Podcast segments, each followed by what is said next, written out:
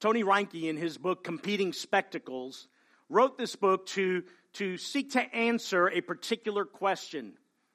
And the question that was burning on his heart to address in this work was what does it mean for Christians to live with eternal purpose inside a digital age filled with viral videos, live sporting events, video gaming, on demand television streaming, virtual reality dreamscapes, loudmouth political pundits, brash political tweets, the latest blockbuster movies and YouTube videos, all of those things, enough eye candy, he writes, to consume every waking moment of a lifespan.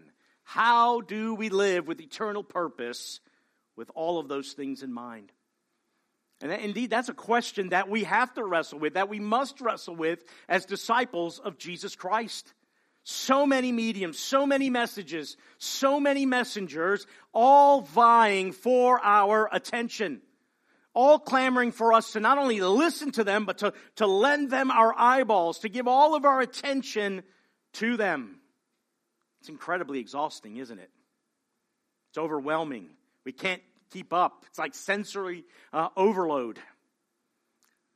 It's like going, have you ever gone to a market? Those of you who've traveled to foreign countries, you ever go to an outdoor market? It's crazy. Like we go to our malls here, right? And there's just nice stores and there's nobody out. There. There's people walking, but going inside of store. There, you walk through the market, and all the vendors are out there in the street with their little tables or their little kiosks and booths, and they are all screaming at you as you walk by. Every one of them is trying to pull you in to their little area to try to sell you something, to try to show you something, to, to make a deal with you so that you'd walk out of there with whatever it is you're selling. It is insanity. Any of you know what I'm talking about? Yeah, it's crazy. Well, our passage today is going to be relevant, you know, with that particular illustration in mind. The first nine chapters that are the first part of Proverbs that we started looking at a couple of weeks ago contains lessons. They contain lectures written in the style of a father writing to their son to teach them and to instruct them in the ways of wisdom and the ways of life. Their encouragement for the son to remain on the right path. Remain in the way of wisdom. Keep following the teachings of God, the fear of the Lord, and don't veer off the right path. Because there's going to be a lot of things along the way to try to cause you to deviate from the right path onto the wrong path. And last week we looked at that particular instruction from the Father uh, to the Son that the Son would not be enticed by the voice of sinners clamoring for the Son to come after them, to cast their lot in with them, for the Son to cast their lot in with them, and to go off into a life of sin and wickedness and violence and theft and unjust gain and, and all of those things, the easy way of life apart from the knowledge of God. And if he listened to their voice, that path that he would go on would end up leading him to destruction. So the father pleads with him, don't listen to the voice of sinners. Don't listen to those voices out there clamoring for you to follow in the way of sin and folly. Now, as part of the teaching plan, the father is going to instruct the son about two paths that are available to him. It's the path of life, there's the path that leads to death. And he's going to present to the son two women that he will encounter along the way. These two women will each beckon the son to listen to their voice and to follow them. But each of those women leads to a very different destination. Their paths lead either to life or to death. Today, we are going to be introduced to the first woman that the father is going to begin to teach the son. And it's not going to come by way of a lecture from the father to the son, but a, piece of poetry, an interlude about wisdom's call. Right? And so we're going to be in the first chapter, the last portion of the first chapter of Proverbs. So let's turn there. Proverbs chapter 1, 20 to 33. Hear the words of the living God. Wisdom cries aloud in the street, in the markets. She raises her voice. At the head of the noisy streets, she cries out. The entrance of the city gates, she speaks. How long, O simple ones, will you love being simple? How long will scoffers delight in their scoffing and fools hate knowledge? If you turn at my reproof, behold, I will pour out my spirit to you. I will make my words known to you.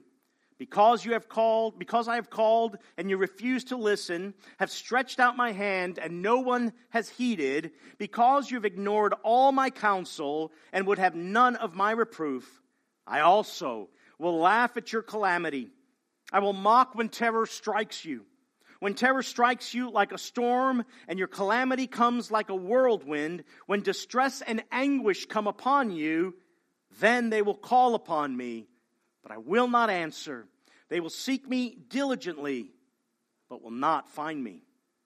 Because they hated knowledge and did not choose the fear of the Lord, would have none of my counsel, and despised all my reproof, therefore they shall eat the fruit of their way and have their fill of their own devices. For the simple are killed by their turning away, and the complacency of fools destroys them. But whoever listens to me will dwell secure and will be at ease without dread of disaster. These are the words of the Lord. Now, the first thing I want to begin to look at here is the sermon, the message that wisdom is calling out and proclaiming here. Wisdom cries aloud in the streets. In the markets, she raises her voice. If you notice here, wisdom is portrayed as a woman. I'm going to call her Lady Wisdom. But why does the Father, by means of this particular poetry, want to portray wisdom as a woman? I'm going to give you three quick reasons why that most likely is. The first is that What's happening here is the employment of a literary device. Personification of wisdom, this abstract idea of wisdom, this concept of wisdom, uh, is given, is attributed uh, with human qualities or characteristics. And the reason for doing this is to highlight some important detail about this particular abstract idea that is not human in order to teach us something. So it's a teaching tool to personify wisdom, to, to give it some human characteristics. For instance, here, wisdom's call, which we're going to look at in a moment, right? Just as a person is appealing to someone else, this is the very thing that wisdom, the Lord's wisdom, is out doing in the world. Secondly, the Hebrew noun here for wisdom is feminine. Now, in English, right, we don't typically attribute uh, grammatical gender to nouns but the Romance languages do. And so this is kind of this is how Hebrew is itself, right? So the Hebrew noun for wisdom is feminine. So to personify wisdom, it would be natural for it to take on feminine characteristics. This is poetry. Don't get hung up on this whole concept of the woman here and what does that mean? It's not saying that God is a woman. It's not saying that Jesus is a woman, right? Uh, don't press what's happening here too far because thirdly, here, I want us to see that one of the reasons that Solomon wrote this for his son and employed this kind of use of poetry here was that he's trying to get his son's attention. Solomon knows that teaching a young male would be more effective if he could employ a particular tactic here to get his attention. He knows his son is going to be attracted to beautiful women. So here's an idea Let's portray wisdom as a woman, a beautiful woman, a smart woman, the kind of woman that Solomon would want his son to marry, right? So it's making the lesson a lot more enjoyable, right? Hey, son, learning wisdom is as exciting and thrilling and scintillating and, and satisfying as pursuing and marrying a beautiful and charming and smart woman. That would have made my learning in grade school a lot easier. Right, guys? Imagine biology or any of the sciences or English or anything, and they talked about it about meeting a woman and giving it the characteristics of a beautiful woman. That would that would pique our attention, right? This is what Solomon's doing here. He's trying to he's trying to teach them, and this is a great way to do it. Now, this aspect of Lady Wisdom stands for the wisdom that Solomon is trying to teach and pass on to his son. But in chapter 8 and 9 here of Proverbs, we're going to see that it doesn't just stand just for Solomon's teaching of wisdom, but that, that, that she also represents God's wisdom. She's God's wisdom. And we know that God's wisdom, we've been talking about this for the last two weeks, is not a thing, it's not an abstract idea or a concept. Wisdom is a person. Wisdom is Jesus Christ. Now let's look at wisdom's call. Notice where Lady Wisdom is proclaiming her message. She's in the street. She's in the markets. She's at the intersection of noisy streets and she's at the city gates. What do these things represent? Well, they, they're different places, different destinations uh, of a particular city. They actually stand for all of the places of a particular city. Places of commerce, places where maybe uh, judgment is transacted, like at the city gates and marketplaces and, and, and residential areas, all of those particular things. She is taking her message to where the people are. She's not going to a, a barren neighborhood where there's only a handful of people. Wherever the crowd is gathered, that's where wisdom is. That's where wisdom's calling. That's the implication here. She goes to the city gates where the elders are sitting and making rulings and, and judgments, right? Uh, she's in noisy intersections in the marketplaces and the public squares, right? That could be like in our day to day malls and concert places and courthouses and things of that nature.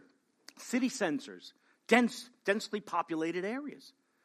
And she is extending her invitation to everyone. In fact, you'll see that later on in Proverbs chapter 8 and 9. She's extending her invitation to everyone, everywhere, for them to listen to her voice and to begin a relationship with her.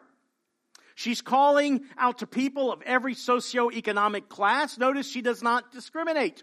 She's not merely going to the poor or to the elite of society or just to the, to, to the commoners, the everyday man. No, she's going to everyone. There is no discrimination. And she's portrayed here like a fiery street preacher proclaiming a bold, a bold message, right? It's, it's evangelistic in nature. Listen to me, she shouts. Listen to me and live, she cries out to everyone, everywhere. Her pulpit is set up at the center of the city. Like a preacher preaching with a loud megaphone and a clear voice that rises above the, the noise, the traffic, right? The hustle and bustle of daily life. She's clear. She's loud. She's not shy. She's not begging for people to listen to her. She's commanding. She's like the prophets of the Old Testament who appear in public to boldly address everyone from the king to the commoners and calling them to repent and to turn to the Lord. She's crying aloud. Why is she doing that? Well, to cut through all of the noise of the competing voices. Now, you can imagine in ancient life what that might have looked like, but I don't know that Solomon could ever foresee what we experience today. The craziness, 24 7, right? We have messages, voices vying for our attention, clamoring for us to listen. So here she's crying out to everyone everywhere and she's her voice rises above those things so that people can hear her. But what that means is you actually have to ignore her and not listen to her because she is loud enough for you to be able to do so. You have to actively suppress the cry, the call, the voice of wisdom. Some of you, like when you were little kids, right? Maybe your, your parent was saying to you, or a kid, another kid, or your brother and sister were saying something to you, and you didn't want to listen to them. What did you do? La, la, la, la, la, la, la, la. I can't hear you. I can't hear you. Some of you do that today. And as an adult, I want to counsel you later. But, right, that's what we did. We want to actively not listen to what someone's trying to say to us by plugging our ears. That's what you'd have to do to ignore wisdom. You have to suppress her voice. The point here is that wisdom's crying out and you ignore her to your peril. That means you don't have an excuse. You can't say that you've never heard wisdom call. In fact, Paul, writing to the believers in Rome, says the same thing as we are reading here about what Lady Wisdom is doing. Turn to the first chapter of Romans, Romans chapter 1. You got your Bible, could you go ahead and turn there? Sometime we got to get back to the ruffling of pages, right? Uh, but Romans chapter 1, verses 18 through 20. I want you to see very clearly here that Paul is parroting the same thing that wisdom is saying here regarding to what people are doing in repressing, suppressing the voice of wisdom here. Verse 18. For the wrath of God is revealed from heaven against all ungodliness and unrighteousness of men, who by their unrighteousness suppress the truth. For what can be known about God is plain to them, because God has shown it to them. For his invisible attributes, namely his eternal power and divine nature, have been clearly perceived ever since the creation of the world in the things that have been made, so they are without excuse. What's Paul saying here? Paul is saying that all of God's creation is crying out, attesting to the Creator. That the Creator is calling out from every corner of creation, of His creation, the reality that He exists and telling us something about His nature and His attributes. God is making that particular call, call clear to everyone, to all of humanity, to all of creation. So no one can say that they have not heard. No one can say that I, I didn't know God existed. I didn't know God was out there trying to reveal himself to me in one way or another. God makes it plain. God makes it plain. But the unrighteous, in the face of the full knowledge of God, revealed from heaven, suppress the truth. And what does that mean to suppress the truth? Well, the word means to physically hold something down, to hold it down. And that, so that suppression is not something passive. That suppression doesn't come by lack of information. I, I didn't have enough information. Or, or anyone can, who could claim ignorance. You ever try to take a large ball and, and, and try to push it underwater, maybe in the pool? What happens?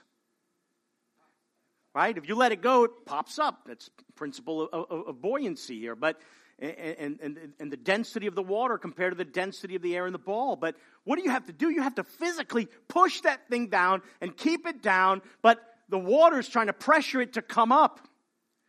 Well, this is what's happening here. The truth is evident. The truth has been made manifest. God has revealed himself, but unrighteous men want to suppress that truth, hold it down, keep it down, keep it from coming forth because they want to live their own way.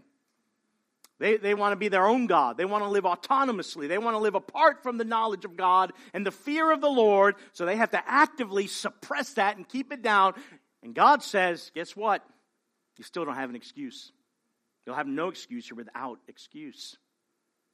So, what's the message that wisdom is bringing forth? Verse 22 How long, O simple ones, will you love being simple?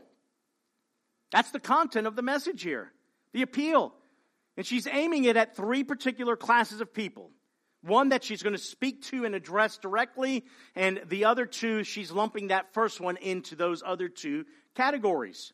She's making this appeal to the simple, and then also to scoffers and fools. And we, we briefly kind of defined some of those in week one. But wisdom appeals here directly to the simple. The simple are those who are naive those who are uh, gullible, who are unlearned. These are the inexperienced youth, right? Young people, you know, uh, teenagers, you know, young adolescents, right? They, they, they're still trying to learn things about life and the way of life and the way the world works here. So her appeal is to those, to them, to the immature, and her appeal is for them to stop ignoring her.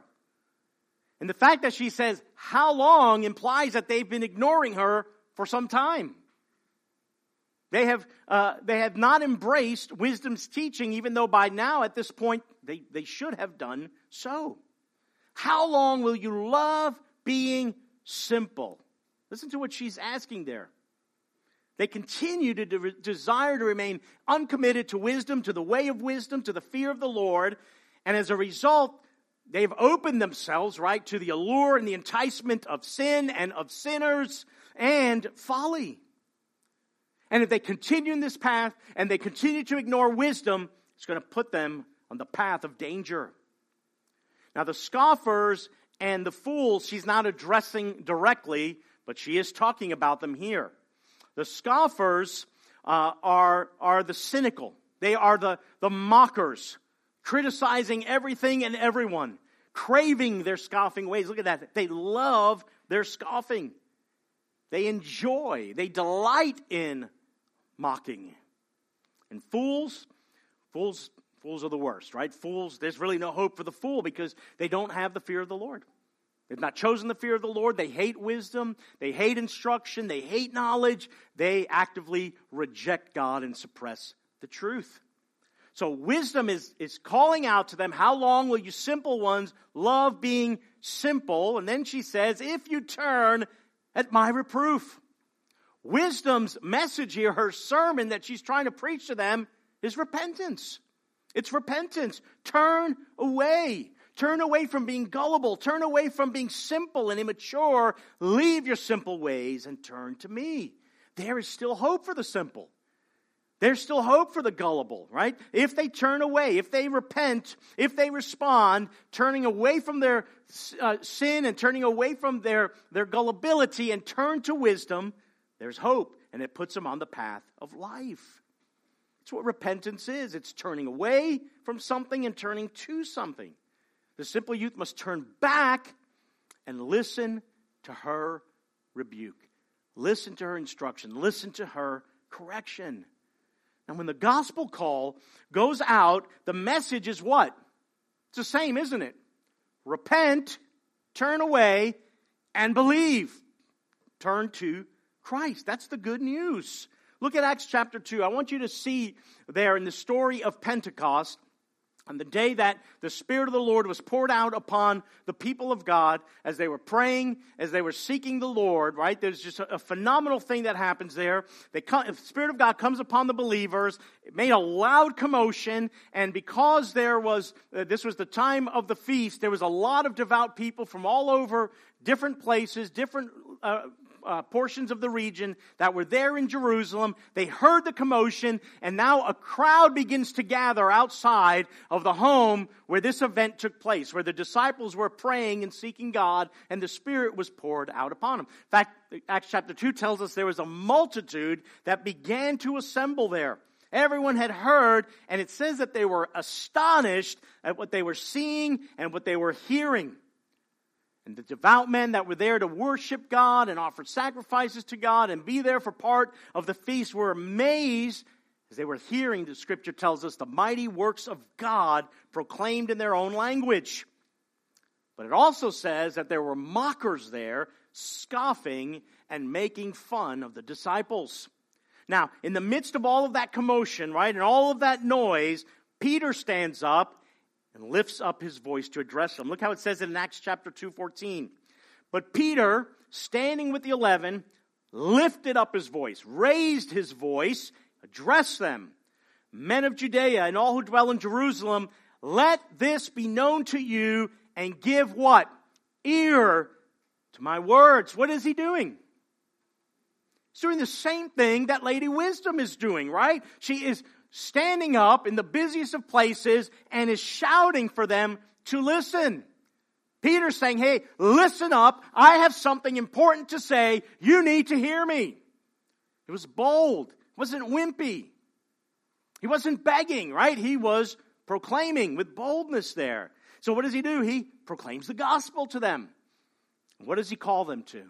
He calls them to the same thing that Lady Wisdom calls the simple to. Acts 2:38. Peter said to them, "Repent, repent and be baptized every one of you in the name of Jesus Christ for the forgiveness of your sins, and you will receive the gift of the Holy Spirit." You see that? Turn from sin, turn from your ways, your evil and wicked ways and rebellion and turn to Christ. That's what Lady Wisdom does, and that's the wisdom who is Christ does as well. Repent and believe. Repentance is always the proper response to Jesus' message. Repent. That's her message. Now look at her promise in verse 23. If you turn at my reproof, behold, I will pour out my spirit to you. I will make my words known to you. If you turn if you repent. That turning back there would, would be the action that implies that genuine repentance has taken place. Genuine repentance would mean acknowledging that wisdom is right and that they had been wrong, uh, the simple had been wrong in loving their gullibility and immaturity. If they turn to Lady Wisdom, if they embrace wisdom's teaching, they're promised two things here. Wisdom says she would pour out her spirit upon them, and they will know the words of wisdom. They know the words of wisdom. Right? So to turn to wisdom means you're open to wisdom's teaching, wisdom's correction, wisdom's instruction. You'll gain knowledge and understanding, and you'll be able to follow wisdom's way. If the simple turn from their foolish ways, they'll be given knowledge that will lead to life and not death.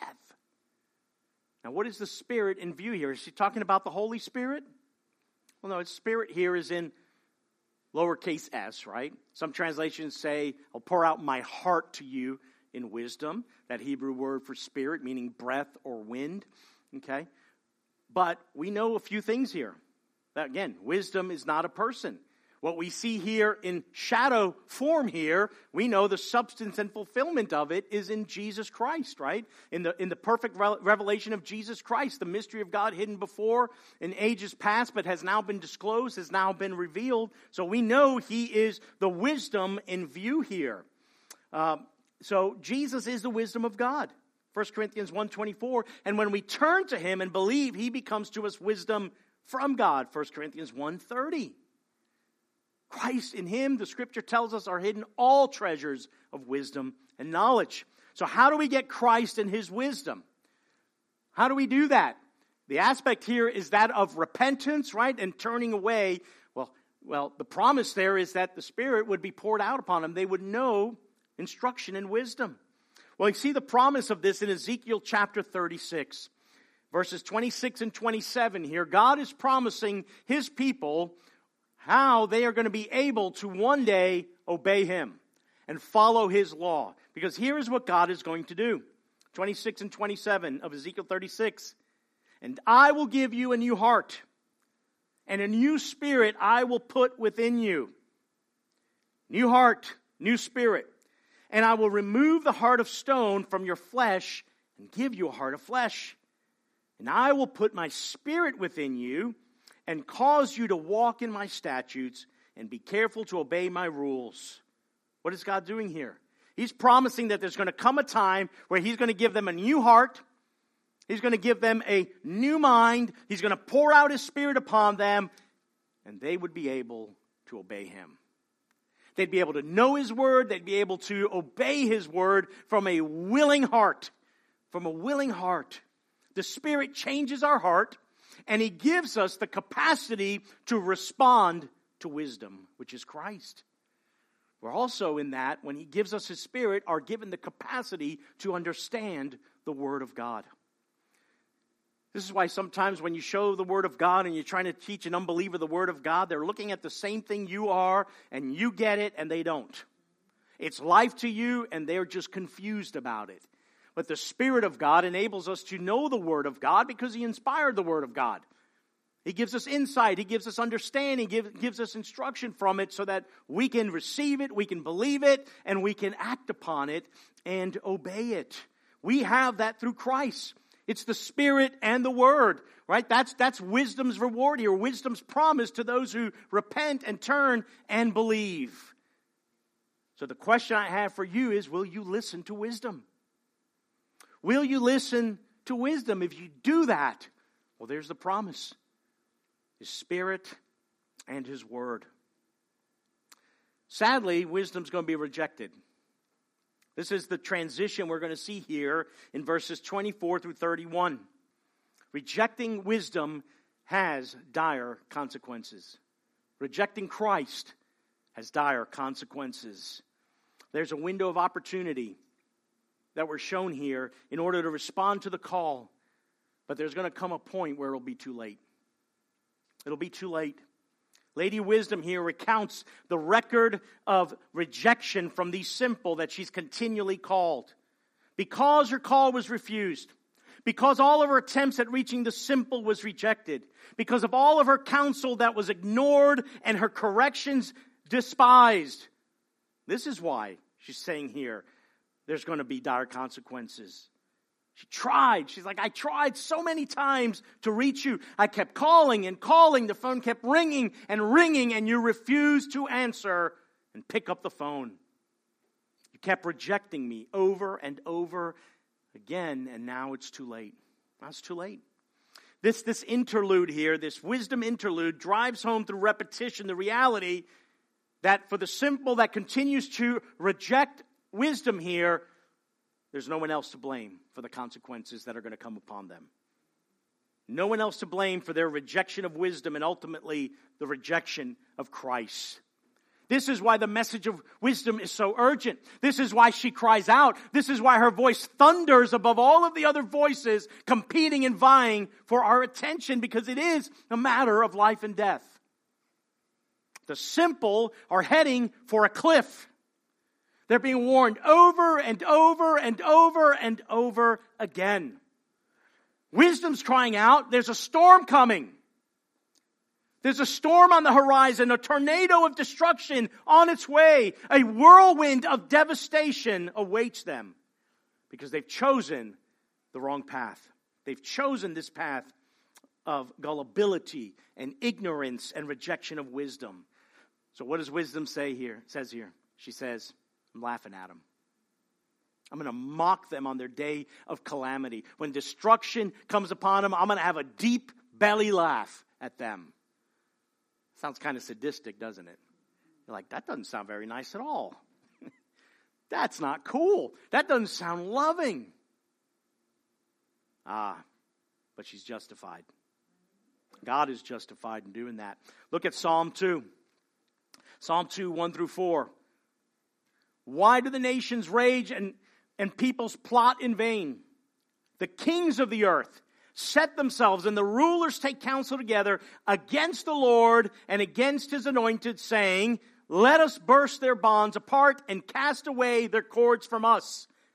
Verse 4 He who sits in the heavens laughs, the Lord holds them in derision.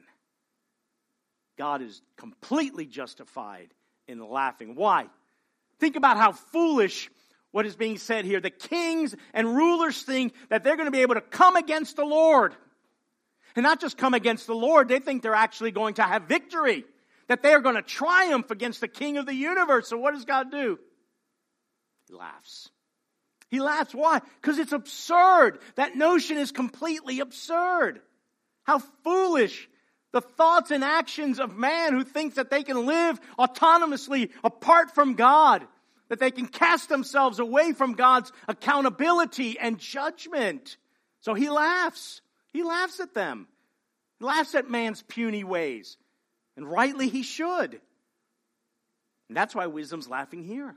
She's laughing and mocking the, absurd, the absurdity of choosing folly over wisdom of continuing down a path of folly and rejecting the wisdom of God. She's mocking those who've rejected her and who think that they can escape the judgment that is to come. Now, that, that's absurd, and we laugh at absurd things. Imagine you, you go to work today, uh, one day and you work for a large company, and there's a, a, a young guy who's He's just graduated from high school and, and he's hired to come clean bathrooms, right, in this large office building. That's the headquarters. And imagine on the first day of his job, he walks in and he goes, Hey, I'm the boss. I'm taking over. You all report to me right now. What would you do? You'd laugh your head off. You'd say, What a fool. How absurd to think that. What do you know? You're just a punk. You're supposed to clean the bathrooms. You're not going to be the CEO. Crazy. Imagine the absurdity of a man running towards a, a, freight train, barreling down the tracks, and thinking that at the moment of impact, he's going to come out of that triumphant. It's the same thing here. So why would we give humanity a pass, anyone a pass, uh, who rejects the counsel of God, the wisdom of God, who rejects Jesus Christ, who thumbs their nose up at, at God and gives the middle finger to God and think that on the other side of this, they're going to be victorious? It's absurd. so wisdom here is just like, you're joking, right? You're crazy. You're crazy. And she mocks them. She mocks them. Those who rejected her are going to deserve exactly what's coming to them. Those who reject Jesus Christ are going to get exactly what is coming to them. No one is in hell who did not want to be there. No one. This is why we have to listen to the good news. This is why we have to respond by repenting and turning in faith to Jesus Christ. This is why we have to flee the coming storm and find shelter in Jesus Christ. Why? Because today is the day of salvation. It's today. It is not something to put off. It is not something to delay. It is not a call to ignore. There is a final judgment. And there is going to be a point of no return. And that's at the point of death. When you pass from this death, uh, from this life to the next, there's no second chance. There is no more time for repentance. There's no more time for turning to the Lord. So don't ignore the warnings. The wages of sin we know is death, but the free gift of God is eternal life in Jesus Christ. We have this exhortation from the writer of Hebrews. Therefore, as the Holy Spirit says, today, today, if you hear his voice, you hear that? If you hear his cry, if you hear his voice, do not harden your hearts. Don't do that. The Lord is calling. Answer while that opportunity is available to you. Flee to Christ and escape the wrath and the calamity to come. Verse 28 through 31 here reveal that reality of no second chances for those who refuse wisdom. That the continual rejection uh, will eventually catch up with them. Now, sometimes it doesn't happen in this life, or we don't see that in this life, but it will catch up with them in the next. And then it'll be too late. Won't be able to call out. You'll call the number, and it'll be disconnected. Just like the scoffer here, the fool, and the simple who rejects wisdom, hung up on wisdom every time she called, called her. Their whole life they're doing that. At that moment, wisdom won't take their call. Verse 28 then they will call upon me, but I will not answer. They will seek me diligently, but will not find me. What's going on there? You're like, wait a minute. They're seeking her diligently. They're calling out to wisdom. No, it's too late. It's too late. Once you pass from this life, it's too late.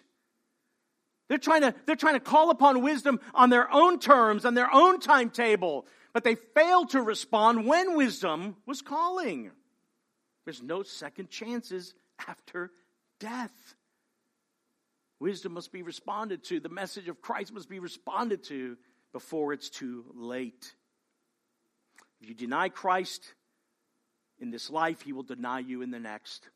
If you reject Christ in this life, he will reject you in the next. This is what he says in Matthew 10 33. So everyone who acknowledges me before men, I will also acknowledge before my Father's in heaven. But whoever denies me before men, I will also deny before my Father who is in heaven. Hear the message here of the Father to the Son through this, this wisdom poetry, this wisdom interlude, speaking to us of Christ and, and the offer of life and salvation that He makes to us. That we're to respond at the time of His calling, of His choosing. Throughout this life, that message is going forth. That we're not to suppress it. We're not to hold it down. We're to respond to it. We're to trust Christ. She says, here's why she doesn't respond when they're calling. Not only is it too late, right? But she says in 29, 30, and 31, they hated knowledge, didn't choose the fear of the Lord. They'd have none of her counsel. They despised her reproof. So they're going to eat now the fruit of their way and have the fill of their own devices. They chose to not have the fear of the Lord, to have a relationship with the Lord. They hated wisdom, they hated knowledge. And the consequence of that is that they're going to get exactly what they deserve. A life lived apart from the knowledge of God will inevitably lead to one's own destruction a refusal to accept and follow Christ will wreck and ruin your life. Now, you might think, well, life's pretty great right now, and I'm not really following Christ. I mean, I go to church, I, you know, try to do good things, and but I, I like my sin and stuff, and nothing really bad's happening tomorrow. I had some relative success in life. Things are kind of going, you know, pretty good right now. Everything's kind of going well. But you'll eventually reap what you sow. Maybe not completely in this life, but certainly and assuredly in the next. The root of your life will determine the fruit of your life. If the root is Christ, the fruit of your life is going to lead to eternal life. But if your root is not Christ, the fruit you eat will be to eternal damnation. Look what wisdom says here. She's going to have an eye for eye retribution here. Because they didn't listen to her, she's not going to listen to them. Because they didn't seek her when she called, she's not going to let herself be found when they call. And because they didn't respond to her in the time of salvation, she will not respond to them in the time of her judgment. It's frightening. It's a matter of life and death. Look at this warning in Romans 2 4 and 5. Or do you presume on the riches of his kindness and forbearance and patience, not knowing that God's kindness is meant to lead you to repentance?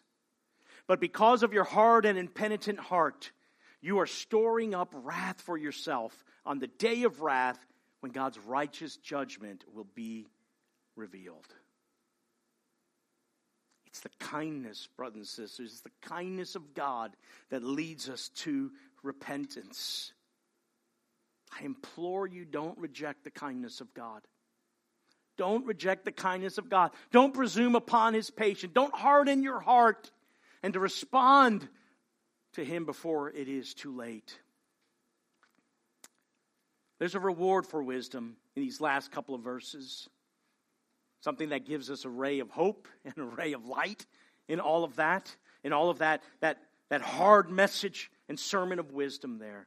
Verse 32 and 33, because this is, this is in essence the moral of the story, right? This is the proverb embedded in this wisdom interlude. For the simple are killed by their turning away, and the complacency of fools destroys them. And here's the turn. But whoever listens to me will dwell secure and will be at ease without dread of disaster.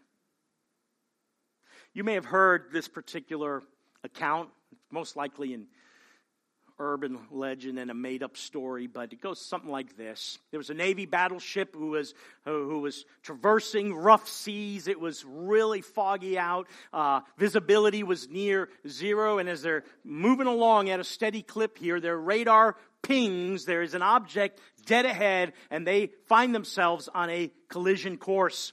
So the ship's captain grabs the radio and relays a message saying, We are on a collision course advise you to change course 10 degrees north. Waits a moment, the radio crackles, and the reply comes through negative. We advise you to change course 10 degrees south. Now, the captain's kind of ticked off here at the moment, picks up the radio again, bellows the reply I'm a ship's captain. Change course 10 degrees north now. The reply I'm a seaman second class. Advise you change course 10 degrees south to avoid imminent collision. Well, the, the captain is furious. Like, how, how dare this peon, right, who's, who's, who's below his rank, ignore a direct command? So again, grabs the radio. This is a battleship. Change a course immediately. A few seconds pass, radio crackles again, and the reply on the other end is very calm. This is a lighthouse. Your call and the battleship changes course. All of our lives are in a collision course with imminent judgment. We want to plot our own course. We want to chart our own direction in life. And that direction and that path is usually going to be away from God, apart from the knowledge of God, and apart from the fear of the Lord. That's what we're going to do. We're going to follow our sinful pleasures.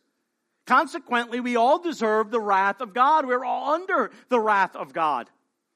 The gospel call goes out for us and says, turn from the way you're headed. Turn because you're facing imminent danger. Turn. You're heading on a collision course for judgment. Turn from your waywardness. Turn from your stubbornness. Turn from your wickedness. Turn from your self-seeking and sinfulness and turn to Christ. It's the only way to avert disaster. Well, the wise person, what are they going to do? They're going to respond and they're going to change course, right? They're going to turn to Christ. That's wisdom. Wisdom is knowing that you're headed to shipwreck your life upon the rock of judgment and you change course. That's what we should do. Because if we don't, if we don't, we're on a collision course with God's wrath and you don't stand a chance in that encounter. No one does. No one does. Well, here, the simple who reject the call, they remain in their waywardness, they remain in their gullibility, and that, that'll kill them. They're killed because of that, because of that rejection of wisdom. The fool not only rejects the call, they won't change course. They might full well know they're heading towards the rocks, and they think that upon that encounter with the rock, they will win. And no one can tell them otherwise. And then when they shipwreck their life, they give God the middle finger and they curse him all the way on the day of judgment. That's not wisdom. But here's the good news, right? But whoever listens to me will dwell secure and will be at ease without dread of disaster. That is the reward for those who listen to wisdom's call.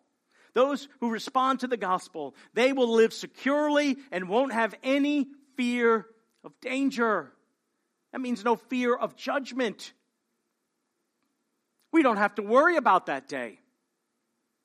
If we turn to Christ, if we repent and believe upon Him and the good news that He offers to us, we don't have a care in this world or a worry on the day of judgment.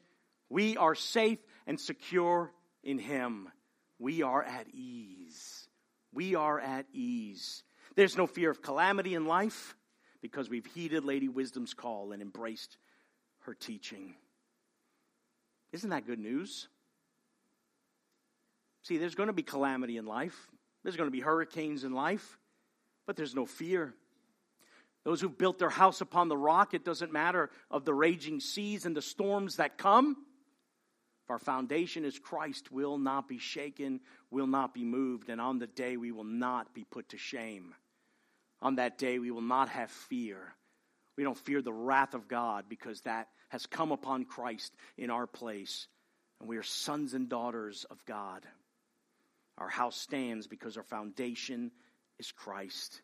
The psalmist says in 18:2, Psalm 18:2, "The Lord is my rock and my fortress and my deliverer, my God, my rock, in whom I take refuge, my shield and the horn of my salvation, my stronghold." Psalm 17 declares, right, "Of whom shall I be afraid? What shall I be afraid of? If I have Christ and I am in him, then I am safe and secure." and I am at ease. Will you hear the call of wisdom? Today is the day to respond. Today is the day of salvation. Today is the day to answer the call. Do not despise the Lord's wisdom, which is Christ. Repent and believe Jesus, and he will save you from the wrath to come, and you will have nothing at all to fear on the day of judgment.